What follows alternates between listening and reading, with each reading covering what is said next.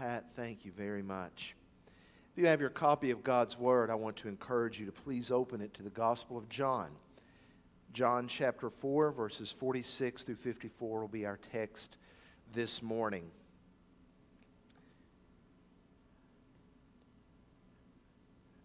This morning I asked Jody, what could I pass along to the church? And she said, ask them to continue to persevere in prayer and pray specifically that Emma's lungs will continue to stay clear. God has blessed us with two good weeks since I've had an opportunity to worship with you. Um, so we're just praying that her lungs will continue to stay clear and the things she's doing will continue to become stronger. Those are our prayers as we continue this, this unexpected journey. Follow with me in your copy of God's Word as I read John 4 46 through 54. So he came again to Cana in Galilee, where he had made the water wine. And at Capernaum there was an official whose son was ill. When this man heard that Jesus had come from Judea to Galilee, he went to him and asked him to come down and heal his son, for he was at the point of death. So Jesus said to him, Unless you see signs and wonders, you will not believe. The official said to him, Sir, come down before my child dies.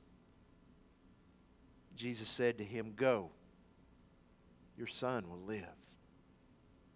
The man believed the word that Jesus spoke to him and went on his way.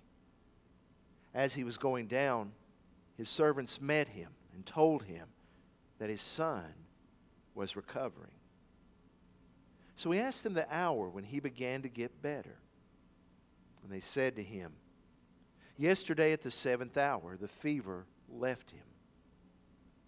The father knew that this was the hour when Jesus had said to him, Your son will live and he himself believed, and all his household. This was now the second sign that Jesus did when he had come from Judea to Galilee. Would you bow with me and let's ask God's blessing on this time of proclamation?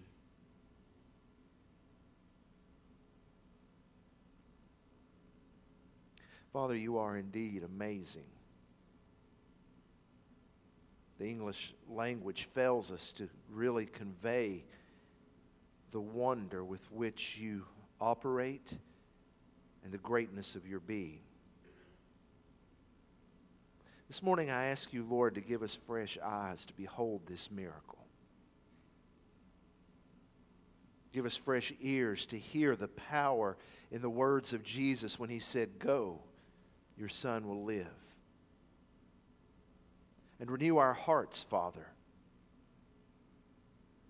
that we, along with this official, would be renewed in our belief, that our faith would be reignited. I pray especially for those who are weary of life's journey right now, and I pray that this text, this truth, would reinvigorate them to continue on the path. And for those, Father, who are enduring difficult circumstances, I pray that this text would be a reminder that you are indeed sovereign and you are working all things for the good. So be glorified, Lord. Honor your name, bring honor to it, and incline our hearts to be amazed again at who Jesus is.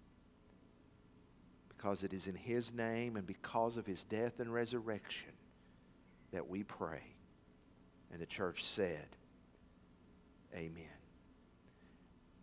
I must confess to you that during this week of preparing and spending time in this passage, it has resonated with me very deeply.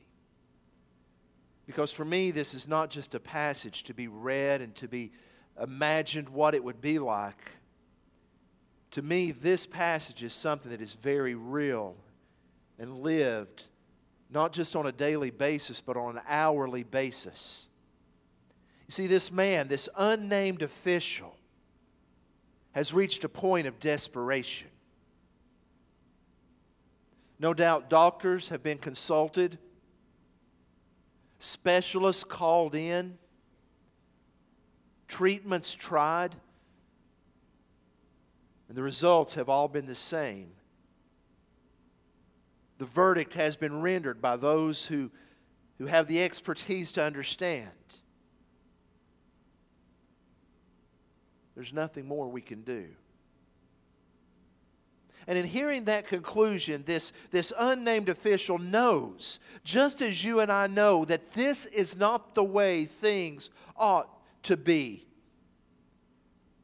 He knows that little boys are supposed to be climbing trees rather than burning up with fever. He knows that this is not the way things should be, but, but who can fix it? He can't change the course of the way things are going. Where can he turn? To whom can he, he look to for help? Then he hears the prophets back in the area. And he remembers something, something that he had heard about this man. Apparently, a short time ago, this, this man from Nazareth had been at a wedding.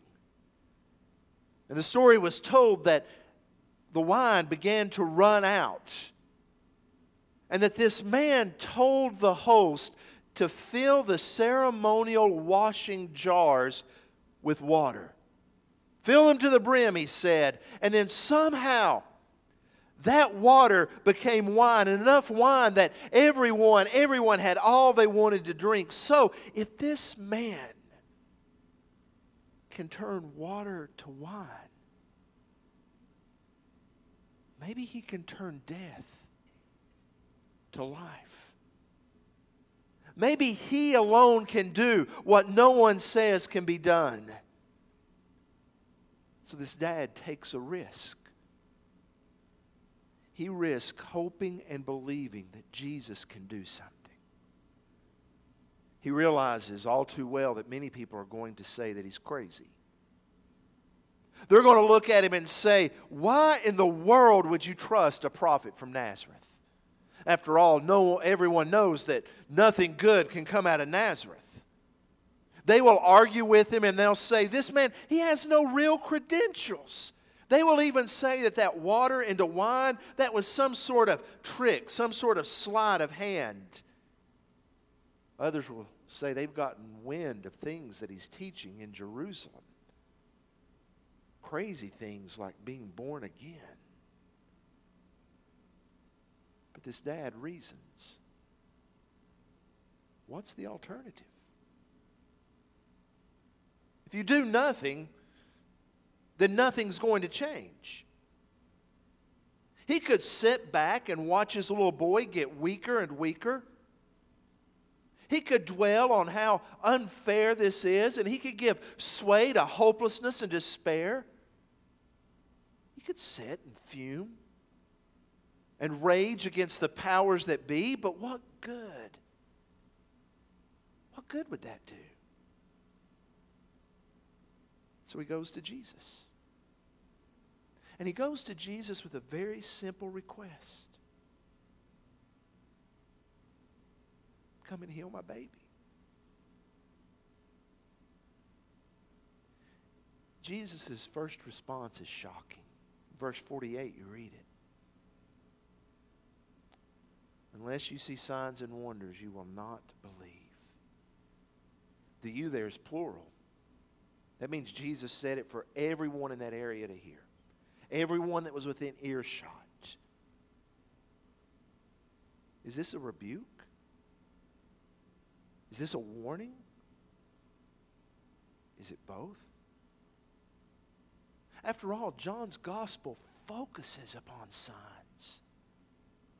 He says there are, are seven signs that Jesus did in his life, and the sign is meant to point to the reality of who Jesus is. John wants us to see those signs and believe.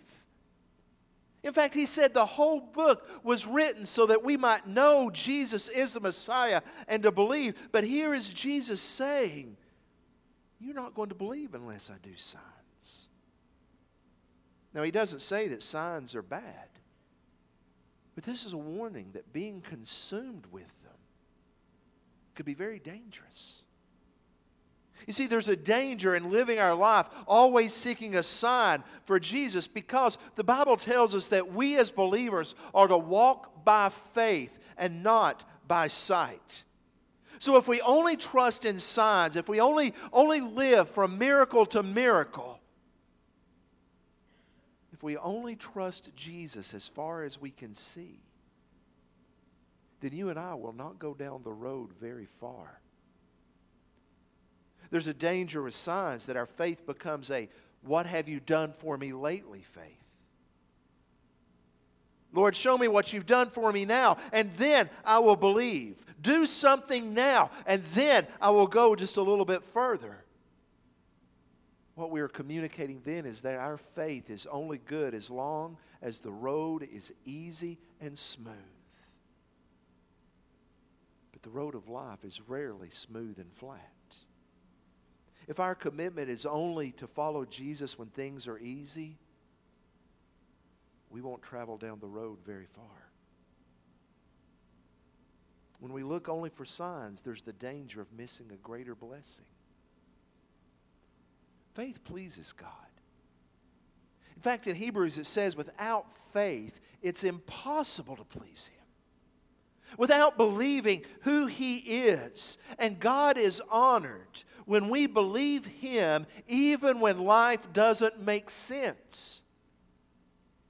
And if God is greatly glorified, then our joy is magnified when we can say, Lord, I don't see how this fits together, but I will believe you anyway.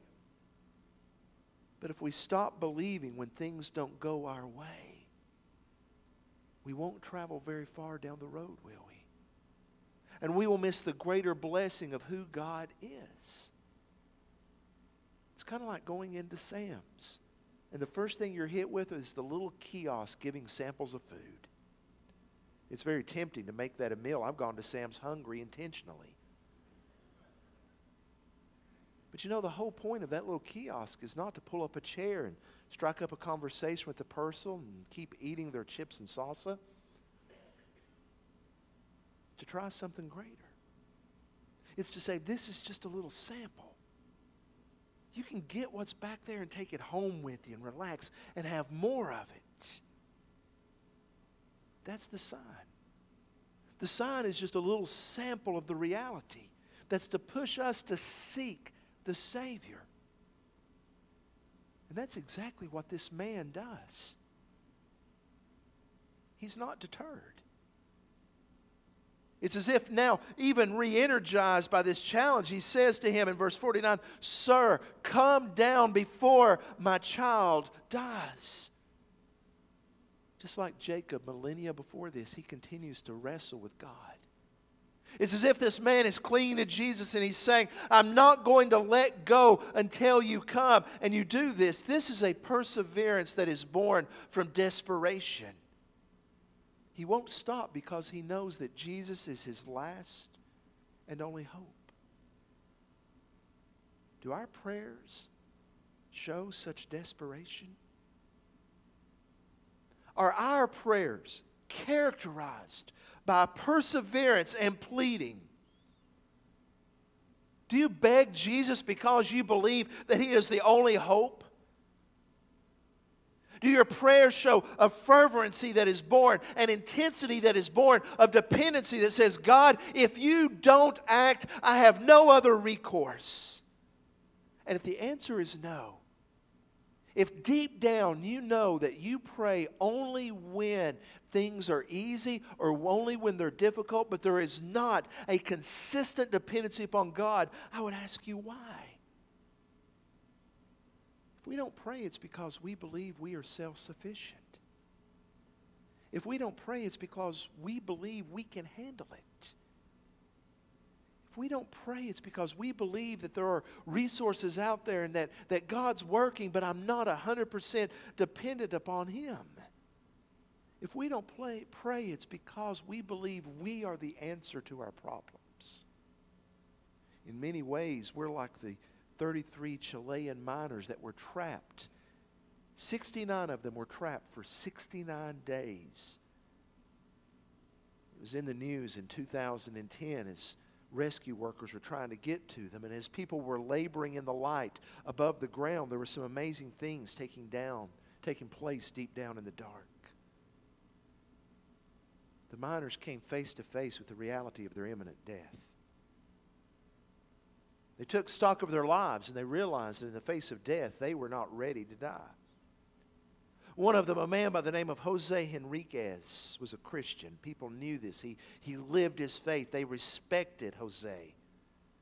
So they began coming to him and asking him, Would you please pray for us? Some of the men joined him as he got down on his knees and he began to talk to God. And his prayer, as is recorded in the book, Deep Down Dark, went like this We aren't the best men, Lord, but have pity on us. And then he began getting very specific. A level of specificity that would make us uncomfortable because he began praying, Lord, Victor knows that he drinks too much. Zamora is very quick to anger. Lord, Pedro thinks about the poor father he's been to his young daughter. But the odd thing was, nobody objected. Nobody said, Stop, that's not accurate. Don't, don't say those things. They were quiet because they knew the reality of their sins before God. It was the beginning of something very special. Because in that deep down dark, in the buried underneath the earth, with death staring them at the face, they got real with God and real with each other. They ate once a day, a very meager meal. Their food was rationed. But when they met to pray, they would hear a short sermon. And after the meal, they would get on their knees and they would pray, God, forgive me for the violence of my voice before my wife and son. God, forgive me for abusing the temple of my body with drugs. They would confess to each other, I'm sorry for raising my voice, or I'm sorry I didn't help get water. Meanwhile, up above, the rescue operation is going day and night. And unfortunately, the happiest part of the story became the saddest. Eventually, drills broke through a narrow hole was cut through the rock. The miners were able to receive food, supplies, iPads to communicate with people at the surface. And they knew that eventually they would be rescued. They found out something else also. They found out that they were famous. And they found out that they may possibly get rich from their story. And as the word of those possibilities started, the confessing stopped. The praying stopped. The lure of money and fame and relaxing in the belief of their rescue caused them to stop seeking God. Isn't it amazing? They were at their best when life was at its worst. You see, that deep down dark is the place where you realize you need God. It's a place of desperation. Do you notice Jesus doesn't rebuke this dad? This dad's in that place of deep desperation, and Jesus doesn't rebuke him by saying, Didn't you hear what I just said about seeking signs? You see, this official's faith may not be deep, and it may not be perfect, but it's genuine. It's real. Jesus says, Go. Your son will live. And notice this official believes, and he went on his way. We read over that without thinking about the oddness of that. There's no guarantees. What Jesus did was, in many ways, very odd because there were traveling, quote unquote, faith healers at their time, people who claimed to have the ability to heal, but usually their practice was this, based upon uh, the writings of antiquity. They would have to be present with the person they were trying to heal, not Jesus. Physical proximity does not aid nor hinder his authority. With a word, he says, your son will live. And notice this official accepts Jesus on his own terms. Jesus, aren't you supposed to come with me? Aren't you supposed to do it like this? Aren't you supposed to give me the reassurance or something that guarantees this? No arguments. Just the word of Jesus and obedience. As we pray, do we take Jesus at his word? Jesus says, I am with you, even unto the end of the age. Yet we answer, But I can't see you or feel you. Are you really with me? There can be no buts with Jesus. Jesus says, Don't worry or be anxious. And we answer, But, but I'm a worrier. I'm just naturally uh, anxious about things. And Jesus, if you really knew what I was facing, you would cut me some slack. There can be no buts with Jesus. Jesus says, Go and tell. We say, But people will think I'm intolerant. But I don't know what to say. There can be no buts with Jesus. Jesus says, Follow me. And we answer, But I need to establish my career first. I need to live a little first, but, but you know, I need to, to go out and experience life, and then I will come and follow you. There can be no buts with Jesus. This man is rewarded for his faith, his son receives life. Belief and life are intertwined in this passage. Belief is emphasized in verse 48. Notice Jesus says, Unless you see signs and wonders, you will not believe. Verse 50 The man believed the word that Jesus spoke to him and went on his way. Verse 53 The father knew that that was the hour when Jesus had said to him, Your son will live. And he himself believed. Life is also seen sprinkled throughout this passage. Verse 50 Jesus says, Go, your son will live. Verse 51, you may not read the word life, but it's there when it says that the servants told this official that his son was recovering, the word recovering is the very same Greek word for life. In fact, I believe it would be better translated there to say the son was living. But to show the son was not just living with illness, that he was getting over it, the translators chose recovery. But it's life. Verse 53 we're reminded that Jesus is the one who brought this to be. Your son will live. You see, the two are connected life and believing, believing and life. But there's something happening here more than just physical life. Isn't it interesting? In verse 53, we are told that he himself, this official, believed, and all his household. That's curious because we were told earlier that this official already believed. Verse 50, he says, The man believed the word. I think this shows a progression of faith. I think this is similar to what happened to the man named Job in the Old Testament. Job worshiped God. We know that from the very beginnings of the book. He worshiped God, he prayed for his children, and then Job loses everything. His friends come around him to try to comfort, to try to explain, to try to make sense theologically, but their words, their words fall to the ground. Then, what I think is one of the most terrifying phrases in the Bible is in Job 38, where God says to Job, You've asked me some questions. Now, let me ask you something. That's terrifying. God says, Job, you, you question my ways, but let me ask you. Where were you when I put the stars into space? Where were you when I told the ocean, you stop here and go no further? Where were you when I placed the snow on top of the mountains? Where were you, Job, when I instructed the animals on how they should live and behave? Job 40, chapter 42 contains something amazing. Job repented. The question has always been what did he repent of? Job's righteousness is maintained all throughout the book, but Job says, I repent because I spoke too quickly. I spoke of things I did not understand. And then he makes this statement. He says, I had heard of you, God, but now I have experienced you.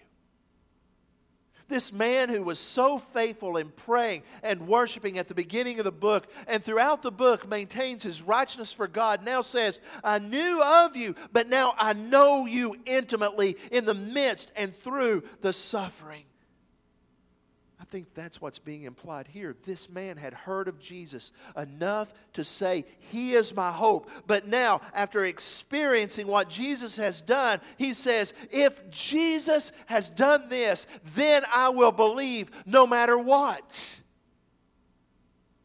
This is a movement from a what if Jesus does this faith to a Jesus has done this. Now, it is easy for us to sit back and to say, well, if Jesus did something like that for me, then, then I would believe. But let me explain to you this morning. He's already done something like that for you. He has died for you. The foundational truth of our faith is that Jesus Christ died on the cross for sinners and that he rose again from the dead so that you and I can be right with God. His resurrection from the dead is the greatest sign that he could ever do. And he has done that for you. Does Jesus still work miracles? Yes, I believe that wholeheartedly. But even if he never did anything else, he would still be God. And Jesus would still be vindicated by his resurrection from the dead. So, in view of what Jesus has done, should our response not be like this official? Should we not have a relentless faith that says, since Jesus has died for me, should I not live for him? Should we not have a relentless faith that knows that since he died for me, he will not forsake me? Should we not have a relentless faith that prays and pleads and then obeys? Should we not have a faith that holds on to hope even in the face of the hopeless? Church, don't lose heart. Seek Him, believe in Him, and experience life as God intended. I want to ask you to pray with me right now as we enter into a time of invitation, I want to ask you what circumstances are you facing that would drive you away from Jesus instead of to Him?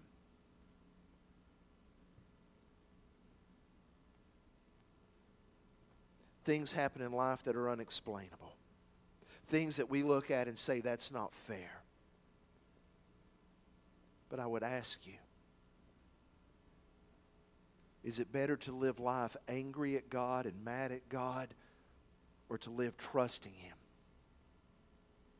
Knowing that in the resurrection of the dead, we see, we see a living example of how God overcomes evil. So this morning, I pray that you would not lose heart. I ask you to pray for me and my family that we would not lose heart. Truth is, suffering comes to us all. Every one of us, at some point in life, will be in the place of this official. It may not be a child you're praying for. It may be a situation with a parent, a spouse, a, brother, a sister. It may be a situation where you realize you are totally helpless to do anything. And at that moment, I ask you to remember this official. Who has a faith that perseveres and a faith that obeys. Heavenly Father, our lives are laid open before you like a book spread open on a table. Father, I pray that we would realize our utter dependence upon you.